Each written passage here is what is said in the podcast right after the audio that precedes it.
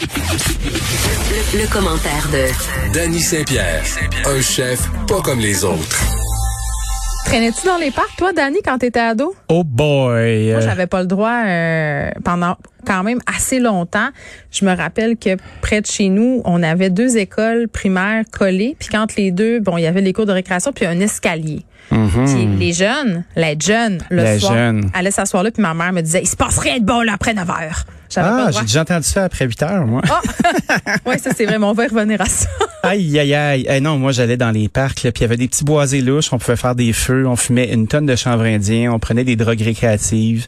C'était pas clair. Mais c'était le fun. Ben, c'était tellement le fun. Puis tu sais, euh, euh, ces drogues récréatives-là sont légales aujourd'hui, tu sais. Ben c'est ça. Pour la plupart, où les gens font de la microdose, puis se trouvent bien cool avec du LSD, puis des affaires de même. Mais tu sais, qu'est-ce qu'il y a à faire quand tu grandis en couronne? Moi, j'ai grandi à Laval, OK, à Vimont, puis qui est un super quartier pour grandir. Euh, tu sais, il y a des cours, il y a des parcs, euh, mais tu sais, l'infrastructure à l'époque, elle était pas là, là. Puis tu sais, même si tu fais un skatepark ou Puis la fais- tolérance aussi est pas là. Moi, je pense que Mme Boucher touche à un point important. Quand on voit des jeunes dans des parcs, euh, des jeunes flânés dans des lieux publics, tout de suite, on veut les pousser de là. On veut les enlever. On Ben trouve oui. ça louche. On a peur du grabuge. Alors que, tu sais, et puis j'en parle dans la déesse des mouches à feu, à un moment donné, à Chicoutimi, il y a comme eu une espèce de de volonté, je pense que ça venait de- du maire de l'époque, de, de Comment mettre- s'appelait-il déjà? je sais pas si c'était Jean Tremblay euh, à cette époque. Il y a eu un règne d'une vingtaine d'années. Ouais, hein, mais Tremblay. je sais pas si, je pense que j'étais dans l'entre-deux. Mais ce que je veux dire, c'est que avait décidé de chasser les jeunes du centre-ville parce qu'il y avait des petits Oh. drogués au skatepark puis des petits drogués au Vieux-Port. Puis là, on venait d'investir des millions, tu comprends, pour Oh oui. se refaire une beauté. Puis on voulait pas que le Vieux-Port, ça soit perçu comme étant un lieu de gros gigons. Que et là, de vagabonds. il y avait de vagabondage puis de flânage puis là t'avais le terminus euh, qui était dans ce coin-là où il y avait le trafic de drogue donc tu sais il y avait des affaires Mhm. pas catholiques qui se passaient fait qu'il y avait beaucoup de répression policière Oui. C'était quoi le résultat de ça? Ben c'était qu'on on, on migrait vers des boisés Oui. euh, et là il y en avait pas de surveillance et sûr. là c'était dangereux Oui. et là il s'en passait des affaires qui étaient gravissimes fait Mhm. que pousser les jeunes dans leur dernier retranchement puis les forcer à se cacher c'est pas c'est pas une, la chose à faire si on veut éviter la catastrophe. Tu sais, la catastrophe qu'on craint parce que Oui. on veut pas qu'il s'assoie dans les marches d'une école à 9 heures. Il y a une police qui passe aux heures. Là. Ouais, puis tu sais la la répression comme ça, là, ça brise le, le lien de confiance avec l'autorité. Tu sais, pendant très longtemps, moi, euh, à Ah chaque oui. à chaque fois que je voyais un char de police, là, je sentais que j'avais fait un mauvais coup. C'est vrai. Dès que je voyais des sirènes, je pensais qu'ils me partaient après. C'est pas parce que j'étais dans un stade paranoïde, là. mais c'était, on avait été groomés à avoir peur de ça, mauvais coup ou pas. Hmm. Ça m'a pris vraiment du temps avant de, d'accueillir la police pour son vrai rôle, qui est de servir, protéger, puis d'avoir l'empathie nécessaire Ouais, pour les regarder. prévenir. Là, un moment donné, il y avait un, un policier de rue à Chicoute, puis je nommerai pas son nom parce qu'il est encore en vie, mais lui, là, c'était un peu un, je pense qu'il était un peu à contre-courant, là. Je pense Oui. pas que son boss, il avait dit de faire ça, là. Fait que c'est pour ça que je veux pas le nommer. Il se promenait. Ben oui. Il venait au skatepark, il venait partout, il était tout seul avec son gun puis ça, puis il venait puis il savait exactement qu'est-ce qui se passait. Puis là il disait les petites filles, qu'est-ce que vous faites là? Ah oui. Ouais, là là, les affaires de drogue de même là, allez faire ça. La madame a pas à voir ça là. Puis là là, faites attention à vous autres. Tu sais, il était il tolérait Mm-hmm. mais en nous faisant des mises en garde en disant je vous tolère mais faites pas chier mes citoyens. That's it. Puis ça, c'était pas pire parce qu'on on, on se comportait, on se disait hey, il s'en vient là. Mais c'est les patrouilles de rue aussi. Puis tu vois, au centre-ville de Sherbrooke, moi, je me suis fait plein d'amis dans la police parce que j'étais un, un adulte fonctionnel. Là. Puis tu sais, euh, sais, j'avais quitté les parcs depuis un bon bout de temps dans ma jeune trentaine. Je ne faisais plus ça. J'étais pas un moté avec un qui chauffait un gros caprice neuf. Là, tu sais. Puis euh, qui étaient les gars de l'époque qui ramassaient des adolescentes. Mais ça, c'est un autre sujet. Là. C'était vraiment creepy, ça. Creepy AF, comme disent les jeunes. Puis euh, on parlait de police de rue, des gens euh, en uniforme qui se, par- qui se promenaient, parlaient aux commerçants, parlaient aux gens qui étaient là, parlaient aux itinérants, parlaient à tout le monde. Puis ça crée une espèce de lien où t'as pas une société qui est hi- hiérarchisée tant que ça. puis qui a peur de la police, puis qui Ouais. se pose la police. Puis c'est pour ça que j'étais contente de voir que Denis Coderre revenait sur sa phrase malheureuse là, sur la consommation d'alcool dans les parcs après 20 heures, parce que c'était ça, là, ce qu'on vient de se parler, là, Oui. ça- ça- c'était la représentation même de, de cette problématique-là, c'est-à-dire de dire aux gens, hey, vous êtes pas capable de vous gérer dans un parc, euh, donc moi je vais vous gérer, puis il se passe rien bon dans un parc après 20 heures. Tu sais, c'est une vieille mentalité de mon oncle. Ben oui. Puis pour vrai, je, je- je le salue d'être revenu sur. euh, Tout à fait. Bon, peut-être qu'il est revenu parce que il y avait une certaine grogne et qui veut euh, hein, regagner euh, une certaine sympathie auprès du public, mais quand même, Euh, je- je- il faut le saluer euh, quand, Ouais, puis quand les gens euh, se trompent et l'avouent, je crois. Oui, puis j'ai euh, je repensais à ce qu'on se disait hier, puis on a on a quand même été triggered mal sale. Tu sais, de voir un, un comportement comme ça, puis moi je me je me je réfléchissais après ça à son leg, puis à tout ce qu'il a fait avec le sport amateur, puis tu sais c'est un homme d'envergure, puis pourquoi qu'il se commet à dire des cochonneries comme ça. Moi, je pense qu'il a pas trop pensé, Faut pas, faut là. pas aller là-bas. Ça me fait penser à quand Sarko euh, avait été dans les cités puis s'était mis à coller à racaille à, à des Ah vieilles non, dames. ça- ça marche Tu pas, fais comme dude, sérieux là. Après un an de pandémie, On là, a les où- leçons pour ça. Ouais, où on s'est couché à 8h30, Dani, là. non, mais tu sais, puis Je suis rendu habitué. Non, mais moi, je, les mesures sanitaires, je, elles me faisaient chier, mais je les comprenais, puis Oui. ça me dérangeait pas de m'y conformer. Là. Euh, Je suis pas une anti-mesure sanitaire, puis je, je suis pas en train de dire qu'on était sous une dictature, là, que ce Non. soit très, très clair. Mais j'étais vraiment, vraiment, vraiment très à bout du couvre-feu, vraiment à bout de voir personne. Donc, de me faire dire après un an et demi de se coucher à 8h30, ben là, euh, après 20 heures, ça se pourrait que tu plus le droit d'aller dans les parcs pour vivre ta vie de Montréalais. De, tu sais, comme j'ai trouvé que c'était, c'était, c'était très, je trouvais ça déplacé, en fait. J'ai trouvé que c'était, là, j'ai Ben, trouvé qu'on, c'est une déconnexion. Tu sais, ça veut dire que tu réfléchis pas au fait que les gens ont des habitations qui sont plus petites, qui ont besoin du mobilier urbain, qui ont une cohésion ça, on a- sociale. On a besoin d'exulter, là. On peut tout ça Ah ouais, dire? Tout à fait. La, la, la, puis François Legault le dit, là.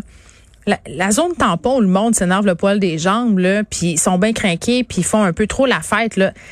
Ils l'ont vu partout dans le monde. Ça a été le cas partout dans C'est le un monde. rebound. Ben oui, c'est un, on va passer au travers deux, trois petits mois fucked up. Ben oui. Où on- mais, mais je pense que quand même, il faut se ramasser. Là. On est capable de, savoir vivre. Puis je trouve souvent qu'on paye pour les cochons. tu sais. Puis je, je le redis encore, le problème de salubrité des parcs montréalais, là, c'est pas euh, un résultat de la pandémie. On avait ces mêmes problèmes-là Oui. avant la pandémie. Ça a été soulevé par plein de monde au municipal, plein d'experts qui se penchent sur ces questions-là, qui disent on n'a pas assez de poubelles, on n'a pas assez d'effectifs, parce que nos parcs à Montréal sont sur-sollicités en tout temps. Là. Il y a- Tout à fait. Promène-toi l'été au parc Laurier, Dani. Mhm. Euh, promène-toi au parc Jeanne-Mance. Même quand c'est pas la pandémie, là, c'est full au bouchon, là. C'est les barbecues la fin de semaine, c'est des gangs de cinq. Moi, je trouve Oui, ça tellement c'est ce beau. qu'on aime de- ce vivre en ville. Ben oui. Tu sais, euh, tu regardes comment Brooklyn a aménagé ses quais, ses wharfs, Ouais. avec des barbecues en ciment. Puis t'as toutes les familles euh, latino-américaines qui sont là, puis qui font des, les. Haïtiens qui font des barbecues, puis qui sont là avec leur musique, puis le gros fun, puis qu'on est touristes, puis on se balade là-dedans, puis on trouve ça bucolique. Après ça, on revient dans notre ville, puis ça devient euh, quelque chose de désagréable. Euh, les gens nous énervent, ils se rassemblent, ils font de la boucane dans les barbecues, ils boivent de la boisson, ce n'est plus le fun. Ben moi, je dis tout le temps, si tu veux vivre en campagne, vas-y. C'est comme les Ben gens oui. qui se plaignent parce que les enfants font du bruit dans la piscine ou en jouant dans la cour. Je veux dire, si tu veux avoir pas de voisins, euh, va habiter dans une forêt avec... euh, non, mais tu sais, Ben oui, quand on vit en ville, faut que tu vives avec le monde. Puis, puis j'ai envie de dire, une- tu sais, puis là, on, on va être dans une course euh, à la mairie de Montréal, ben on est déjà dedans, là, mais dans le sens Ouais, où... c'est fichtrement commencé. Oui, oui, mais, mais euh, tu sais, à un moment donné, j'ai l'impression que du côté de Valérie Plante puis du côté de Denis Coderre, on veut aller chercher un certain électorat puis on se pose pas trop de questions. Juste amenez-nous des bonnes idées. Là. Arrêtez de vouloir aller chercher un électorat puis parlez-nous de vos idées puis parlez-nous de comment vous voulez l'utiliser, notre ville, comment vous voulez qu'on la vive parce qu'on a une des plus belles villes LED au monde. Ouais. Tu sais, parce que Montréal, c'est pas très beau, mais c'est beau parce que c'est LED. Puis c'est bigarré, c'est comme une courte pointe. oui, puis la, la, la faune montréalaise est intéressante. On a plein de parcs, on a de l'eau. On peut-tu le vivre, ça? C'est comme si, euh, si on pouvait avoir un maire à deux têtes, ce seraient les deux meilleures personnes. Sais, parce que c'est diamétralement opposé. T'en as un qui voit une métropole, qui voit un gros bloc, euh, même s'il y a une certaine diversité dans le tissu des quartiers. euh, on veut mettre Montréal sur la map, on veut faire une grosse affaire, on veut gagner, on veut être des winners. Puis après ça, ben, t'as l'autre côté où on voit ça quartier par quartier moi, pour les citoyens. Cette mentalité de village-là, là, appliquée à Montréal, je trouve que c'est ce qui fait la richesse de notre métropole. Mais c'est comme ça qu'on la vit. Tu sais, moi, j'habite dans le Myland. C'est très différent d'habiter sur le- l'est du plateau ou sur Rosemont ou dans Villeray. Ben oui. Il y a un tissu social qui est très distinct. Il y a une culture par quartier. Il y a rien qui est pareil. Tu peux voir qui sont les résidents. Tu peux les reconnaître. Tu sais, tu te balades à pied. Tu vas chercher tes affaires. Tu es dans un petit, petit, petit rayon. Tu vois tout le temps les mêmes personnes. Ça placote sur le coin de la rue. C'est bien plus un village que moi, admettons, où j'ai grandi à Laval, où tout le monde est dans son char puis les voisins se parlent pas. Ben moi, je parle beaucoup plus à mes voisins Ben depuis oui. que j'habite à Montréal que quand j'étais en région. Et Tout ça, c'est un mythe, je pense que c'est important de faire tomber. Et c'est une très bonne nouvelle euh, qu'on soit revenu sur ces propos malheureux de la Bravo. part de Denis Coderre. Monsieur Tu me Coderre. parlais du Myland, Danny, Oui. puis ça vient de me popper dans la tête. Là, on est vendredi, on va faire un pour ou contre. J'ai vu passer sur les médias sociaux une photo Oui. qui a été publié par une fille que j'adore, Catherine Etier, Oui. qui est un génie à mon sens de l'écriture. Elle est délicieuse cette femme-là, elle est brillante, elle est extraordinaire. Puis ça me faisait rire parce qu'elle faisait euh, une photo de son latte. J'appelle même plus ça un latte de quatrième génération. Là, on est rendu à douzième. Elle où? Elle disait, j'ai ben, non, je te dis pas, t'es où? hein? Mais c'était un latte avec des Lucky Charms à l'intérieur. Ah, c'est deep, ça? C'est- on est-tu pour contre ça? Parce que la photo est très jolie. J'ai le goût d'en manger puis d'en boire, mais, mais on dirait que les cafés repas, je suis pas sûre. C'est comme le drink repas, là, tu sais, quand tu t'en vas boire un... un, Ah, avec des, cheeseburgers. Euh, un Bloody César, puis il te sac une pince de homard là-dedans, là, non. C'est comme trop, arrête. Ben, c'est un peu. euh, ça a eu son impact quand c'est sorti. Euh, il y a beaucoup de gens qui ont fait des belles, euh, des beaux sous avec ça. Tu sais, moi, je pense à Alex Bastide, euh, qui est un gars brillant, là, qui a fondé le Gros Luxe, là, puis Ah qui oui, a tombé vrai. directement à sa table. Puis quand, quand il l'a fait, il a été un des premiers à le faire. Oh, mais moi, je- timing is everything. oui, c'était génial. Mais tu sais, on, on prend un peu de recul cinq ans plus tard. Puis tu sais, ça va prendre un temps avant que ça revienne à la mode, probablement. Moi, quand je regarde, euh, quand tu me dis qu'il y a des Lucky Charms dans un latte, je les imagine toutes délavées, molles, puis pas mangeables. Parce que des Lucky Charms puis du lait chaud, ça va pas ensemble. Ouais, puis moi, j'ai une politique d'envie. Laquelle? C'est pas de manger mou. moi, le, le pain... À part de non, la polenta. Ouais, ben le pain mouillé, les affaires molles, les purées. Hot là, chicken, non? Hot chicken, ah, qui est bon là là. Hot chicken, oui, mais moi je fais toaster euh, mon pain.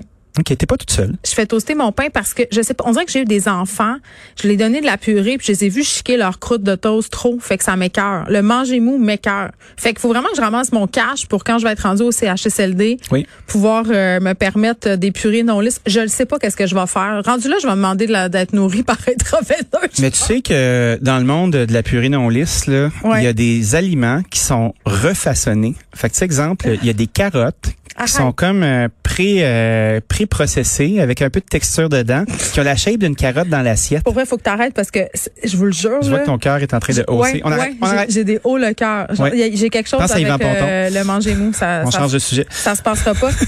Euh, on, on défonce un peu. Je, je veux qu'on parle de la Ah fin oui. du pourboire. Euh, Christy, oui. il y a un restaurant sur la rue Saint-Laurent, le Lawrence, que j'aime beaucoup, qui a décidé de mettre fin à l'hégémonie du pourboire. Puis on en a parlé souvent, toi et moi, Oui. de ça. Je, je, je pense que c'est pas un secret pour personne là, que t'es pas un grand fan du pourboire. Ah, j'ai le pourboire. Euh, puis j'ai aimé ça parce que euh, la sortie du Lawrence de dire nous on on pense que nos employés méritent d'être bien payés et on ne veut pas mettre ce pouvoir-là, je paraphrase, là, entre les mains des clients. T'as déjà entendu ça quelque part, me semble? Ça me dit de quoi vaguement? Moi, c'est mon, c'est, c'est mon obsession. Je le sais. Puis c'est drôle, hein, parce que maintenant, à chaque fois que je crée des concepts, là, j'ai tellement un, j'ai tellement un trouble d'opposition fort avec le pourboire là, que je suis rendu à l'étape où j'envoie de la cuisine dans la salle à manger pour que les serveurs assemblent des plats. Parce que ça me fait tellement capoter que 15% de la facture soit dédiée à, une rémunération arbitraire de la part d'un client si un employé que tu es supposé de payer toi-même euh, va donner un meilleur service ou pas. Puis c'est c'est d'une injustice crasse. Ben, c'est une injustice aussi envers les autres clients parce Oui. que tu sais tout le monde le sait là, tu peux arriver dans un endroit graisser comme faut ton serveur. Ouais. Euh, surtout dans les bars, ça fonctionne beaucoup comme ça là. Ben, je suis le premier à le faire. Puis tu, ben c'est ça. Puis tu vas avoir un service extraordinaire de A à Z, contrairement peut-être à la personne à côté qui est moins privilégiée que toi ou qui sait juste pas comment ça marche ce système-là. Là. Puis C'est ça, c'est pas juste. Puis Non, c'est pas juste. Puis tu sais un serveur qui a pas d'expérience qui a moins la twist ou tu sais va faire moins son argent. Tu sais c'est en même temps. Je sais ouais. j'ai que beaucoup aimé chaque- travailler à pourboire. Ah, mais à chaque fois qu'on énonce cette question-là, c'est toujours les mêmes marottes. C'est Ouais. on n'aura pas du bon service. C'est pas vrai. En France, il y a du bon service. Ben il y en a il y en a dans les maisons qui sont bien tenues parce qu'il y a des standards, puis il y a des gens de métier qui se comportent comme des gens de métier, puis euh, qui sont pas en train de guidonner leur type. Fait que tu sais, Ah oui, le, le cliché du serveur ou de la serveuse qui est smart avec toi juste au moment de te donner la facture, là. Ça, on vous voit, la Ah, gang. hein. On, on s'en rend compte, hein, juste vous dire. Mais je trouve ça dégradant pour les serveurs. Il y a plein de serveurs qui se sont retrouvés dans des positions aussi qui étaient en position de faiblesse parce qu'ils ils acceptaient de manger de la merde parce qu'ils voulaient pas perdre leur type parce que forme tu avais de- un colon qui te faisait chier. On en parle-tu? C'est une forme de putasserie. Moi, j'ai Ben, moi, je suis été, bien d'accord avec ça. j'ai été barmée trop, trop longtemps pour ne pas te dire, Dani, que j'ai accepté l'inacceptable Oui. par des clients qui me donnaient du gros type. Et That's quand je te dis inacceptable, commentaire de colon. Ouais. commentaire sur mon corps, Ouais. me faire pogner le cul That's au it. détour d'une table parce que Mhm. je savais que le gars allait me tiper 150 pièces la fin de la soirée puis que si je le rebarrais, j'aurais pas une scène puis que mes boss allaient pas me défendre. That's it. Fait que c'est quoi? Ben, C'est là qu'un endroit, ben oui. humiliant. Oui, c'est humiliant. Puis tu sais, euh, je me rappelle quand j'ai fait un commentaire comme ça à dire que quand on, on laisse le pourboire aller, les serveurs peuvent devenir un peu comme des putes. Tu sais, ça rien Non, contre, ça pas- rien contre les serveurs. C'est le maudit principe qu'on installe puis qu'on garde en place. Puis quand je vois le fil de commentaires à dire, moi, je veux garder le pourboire, je veux garder le contrôle, ben c'est Ouais. exactement de ça qu'on parle. Oui. Puis là, on n'est pas en train de dire que le travail du sexe c'est mal. Absolument pas. ça qu'on pas. dit, mais Au contraire. il faut que ça soit clair. Ben, Faut moi, que ça je pense soit que c'est clair clair. ça. Puis quand t'es serveuse dans un bar, c'est pas clair. Ben, quand tu es serveuse dans un bar ou dans un restaurant, tu t'attends pas à monnayer ton corps. Même tu t'attends pas à te laisser taponner. Mais même si c'est ça, je veux dire, moi, quand, quand je travaillais dans cette industrie-là, si tu t'habilles pas sexy, tu fais pas de tips. Si tu te montes pas, tu fais pas de tips. Que Hey, si moi, tu vieillis, même- tu fais pas de type. Ah oui, moi j'avais même euh, les serveuses là avec qui je travaillais, on avait développé des moves, tu sais, pour aller euh, chercher les bières dans le frigidaire à bière, Ouais. pour se pencher parce qu'il fallait se pencher pour pas que parce qu'on on avait un uniforme vraiment euh, qui laissait peu de place à l'imagination. non, mais pour pas que les gens voient trop, mais en même temps qu'ils voient juste ce qu'il fallait de nos fesses, tu sais, pour faire typer ben comme du Ah, monde. ouais, mise en scène. Terrible. Quand, puis là, on revient au, au Larry's, au Lawrence. On est rendu loin là. Parce que c'est une maison qui a presque une dizaine d'années, avec euh, des propriétaires qui sont ensemble depuis ce temps-là, puis qui sont courageux. On parle de Mark Cohen, qui est le chef, Ethan Wills, qui est le directeur général, Sophie Amir, euh, qui est directrice générale, puis Anita Krause, qui est designer. Ils sont tous des propriétaires. Leur équipe est là depuis très longtemps. Puis il y a une espèce de cohésion, euh, une espèce de commune où il y a un respect. Puis moi, cette maison-là, je la connais depuis très longtemps parce qu'elle est dans mon quartier. J'ai des amis qui y ont travaillé. C'est si bon. Je vais à la boucherie Lawrence acheter mes affaires. C'est mon pusher de produits laitiers puis de viande puis de fromage. Puis tu sais qu'ils ont un souci d'équité. Même les gens qui sont en salle, que tu sois un boss boy jusqu'à à la sommellerie, ils ont tous le même type. Puis là, ils sont passés à l'étape d'après. Ce que je souhaite, C'est-tu à cause de la pénurie de main-d'œuvre? Tu penses que ça joue? non. Moi, je pense que cette maison-là a décidé de mettre ses culottes de grande fille puis de grand garçon puis de dire ça suffit le style niaisage. Puis je pense que on va devoir s'inspirer de tout ça. Puis le problème, c'est que c'est un problème qui est structurel parce que on a euh, les normes du travail qui protègent le revenu à pourboire des serveurs. Ouais. Fait que même si tu fais une convention de pourboire dans ta maison, euh, s'il y a quelqu'un qui s'y oppose, t'as aucune autorité, t'as aucun droit de gestion parce que le droit de leur dire quand t'es embauches? Ou c'est considéré comme étant euh, comme des- de demander à une femme si elle va avoir un enfant, mettons. Ben, c'est la même merde, effectivement. c'est puis, ils font ça en ce moment. Il s'agit qu'il y ait une personne qui soit dissidente, puis il va y avoir euh, une pénalité rétroactive pour l'ensemble de la main-d'œuvre, parce que la loi est faite comme ça. Hmm. Puis, il y a quelques années, il y a un bill, je pense que le bill Omnibus 70, qui essayait de redonner un droit de gestion aux propriétaires de restaurants puis d'établissements licenciés où il y a des salaires à pourboire. Puis, ça a été aboli, ça a été euh, Puis, Hmm. même l'ARQ, l'ARQ qui, est, euh, qui fait les choses à sa façon, disons ça, était allé au BAT, avait fait signer des chefs propriétaires pour être capable d'aller chercher une certaine marque d'audience. Moi, je pense que ça va, ça peut créer une vague de fond, ce qu'on voit. Le Larry's, le Lawrence décide de faire ça. Moi, j'ai très, très hâte de voir qui va entamer le pas. tu pourrais faire partie des enjeux électoraux à la mairie de Montréal, d'abolir le pourboire dans les restaurants de la métropole? Je pense pas que c'est une juridiction qui non, est, mais euh, tu peux, qui- tu peux lancer le débat. Ben, je pense que c'est une conversation. Euh, tu vois, comme le, je vais avoir une discussion avec Charles-Antoine Crête, euh, membre du collectif qui a été, euh, qui a fait une alliance avec la Chambre de commerce de Montréal, Ben, qui, qui a fait, qui a fait une lecture là-dessus. Moi, je pense que ce groupe-là, puisqu'il est dans une restauration qui est nichée, puis qu'il y a une clientèle qui est presque garantie, puisque c'est, euh, c'est de l'entertainment, pourrait être un endroit où on commence à travailler de cette façon-là. Ben c'est ça. Puis si on levier. l'appuie euh, d'un d'un d'une ou d'un élu, c'est encore mieux. Ben, on va essayer. Salut. Bon week-end, Dani.